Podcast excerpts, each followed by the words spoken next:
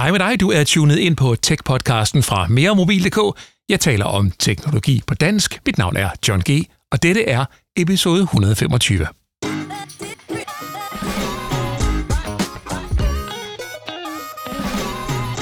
Og i denne episode, der taler jeg om den nye topmodel fra OnePlus, OnePlus 11.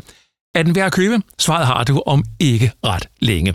Husk også, at du har mulighed for at vinde et mere mobil.dk krus med citat på, hvis du gætter den mystiske lyd. Lyt med lidt senere. Ser du, det her det er simpelthen en dejlig telefon. Det er jo sådan, at OnePlus har haft en kedelig tendens til med, at deres topmodeller de havde en øh, del børnesygdomme, når de kom på markedet. Den øh, manglende finpudsning af telefonen gjorde, at øh, telefonen den var lidt slatten i forhold til øh, Samsungs ret stilsikre topmodeller. Men OnePlus 11 er anderledes. Endelig spiller det hele bare, og det kører super stabilt. Den er baseret på Qualcomm-processoren Qualcomm Snapdragon 8 generation 2. Der er virkelig, virkelig knald på beregningerne, så alting bare flyver der ud af. Men det bedste er nok, at der ikke er den store varmeudvikling, heller ikke når du presser telefonen rigtig hårdt. Når jeg kigger på det ydre, så er jeg ret sikker på, at mange vil synes, den er lidt voldsom, den der kamera-ring, der er på bagsiden. Nogle vil måske endda synes, at den er grim, men sådan har jeg det slet ikke. Jeg synes, det er fedt, når et design bare stikker af på den her måde, i stedet for bare efterligne alt muligt andet. I den sammenhæng, der har OnePlus 11 sit helt eget udtryk. Den er ret tynd, og i øvrigt ja, så har den en ro tekstur på bagsiden, der giver et godt greb, og det er rigtig, rigtig fedt, fordi så ligger telefonen godt i hånden, og den ligger også bedre i hånden end Samsung Galaxy S23 Ultra. En anden fed ting er, at øh, OnePlus fortsat er helt alene om at have sådan en øh, alert slider på siden. Den der lille knap, der kan skifte mellem lyd, lydløs og vibration. En fysisk knap, vil at mærke.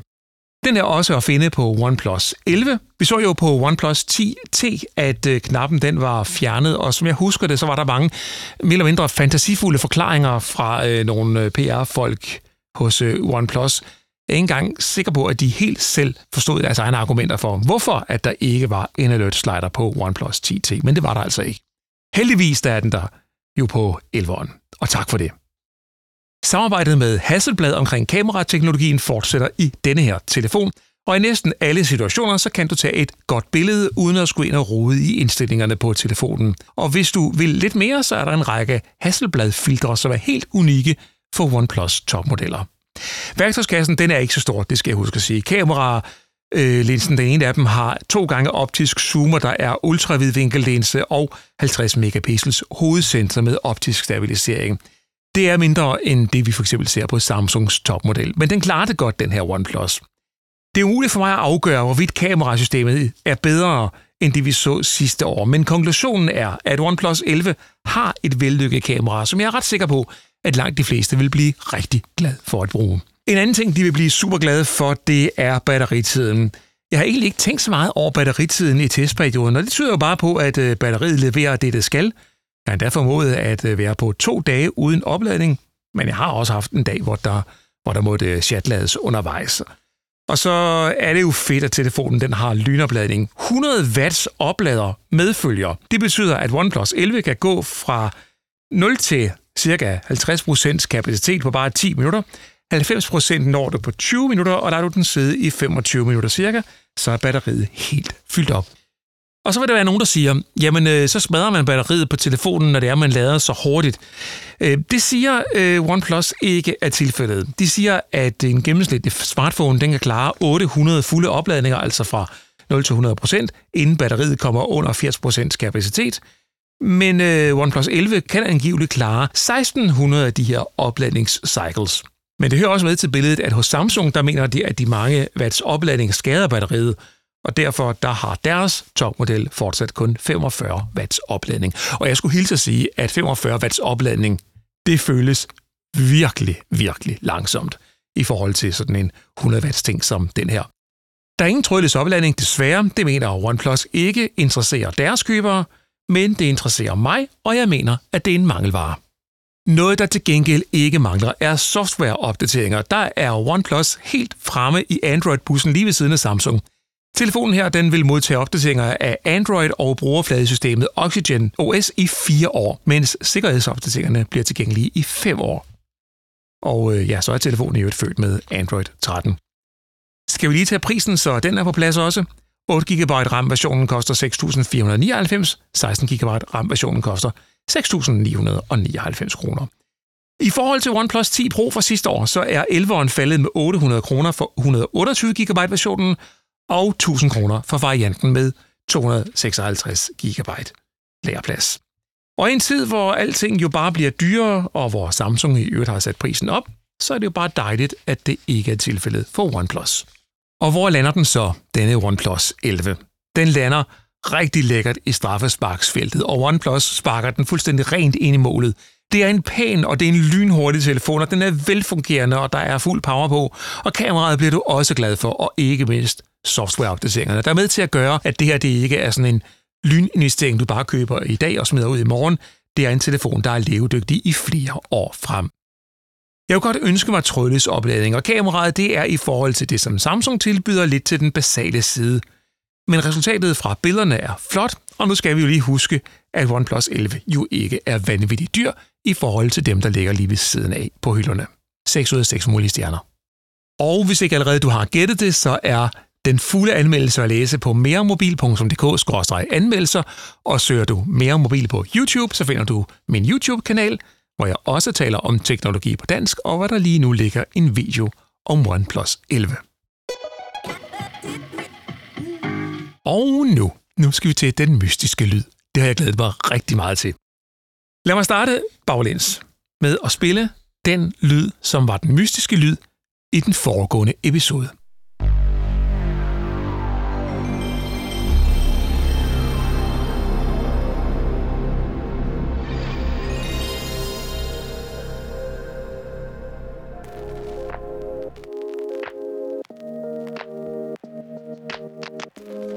Og hvis du er ny her på podcasten, så velkommen til.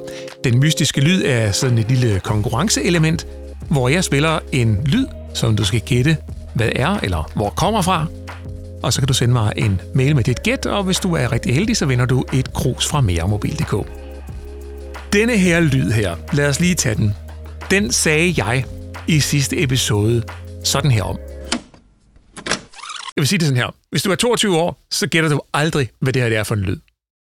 Hvis du er 42, 52 eller måske 62, så har du en langt bedre chance for at gætte, hvad det er. Jeg fik overraskende mange mails som reaktion på den her lyd. Som for eksempel et par mails fra Michael Åge Rasmussen og Kenneth Hammer fra Aalborg Øst, samt Anders på 52 år, som endda skrev, den var nem. Eller den her, hej John, igen tak for en rigtig god podcast. Jeg savner dog lidt dine tech-nyheder, som du kørte med tidligere ikke helt sikker på lige, hvad han henviser til, men øh, han nu det ligge. Men det er stadig en rigtig god podcast, som automatisk bliver lagt øverst i mit feed, når den udkommer smiley. Tak for det, det er jeg mega glad for. Jeg var lige sove på den mystiske lyd på dage, men så kom den til mig. Det er opstartslyden fra en PlayStation 1, mener Peter O. Olesen. Hej G, det er den fantastiske intro på PlayStation 1 med en hilsen Christian Vandborg. Og så kommer der den sidste her, som jeg har valgt som vinder på grund af detaljegraden. Prøv at høre en gang her. Det er Martin fra Greno, der skriver, Hej så John, tak for nogle fede programmer, og for at give os noget teknik på dansk. Det man hører er, at du tænder for den legendariske PS1. Inden da har du trykket på den højre knap og sat Crash Bash på, og derefter trykker du på den venstre powerknap.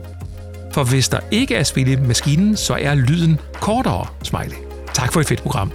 Martin fra Greno, der er et øh, mere mobil.dk krus på vej til dig. Så den var slet ikke så svær. Inden vi når til denne episodes mystiske lyd, så skal du da lige have baggrunden for opstartslyden på PS1.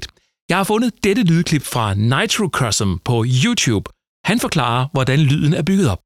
Most interesting, at least to me, is the audio data contained in the BIOS. When the console boots, we get this rich, booming tune and then another little sound when the game disc is detected.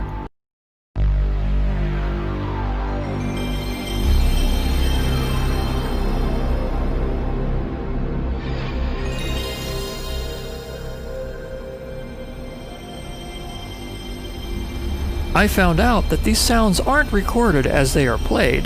They are actually very simple sequences that use only three short audio samples which are played at different speeds and mixed together to give us what we hear at the boot up. The first sound is a chime or a bell glissando. The second is that sawtooth synth sound with a bit of phaser effect on it. Last of all, we have a quick reverse tape stop sound effect. Some of this may be recognizable already from the boot up sequence. As it turns out, these sounds are mixed together and played at different speeds to produce the final product.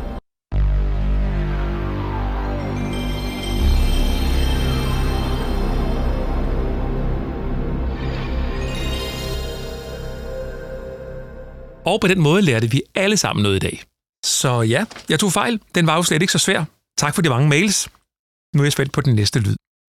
Dette er den mystiske lyd til denne episode, episode 125. Hvis du har et bud på, hvor lyden kommer fra, så send mig en mail på johng inden den 5. marts 2023.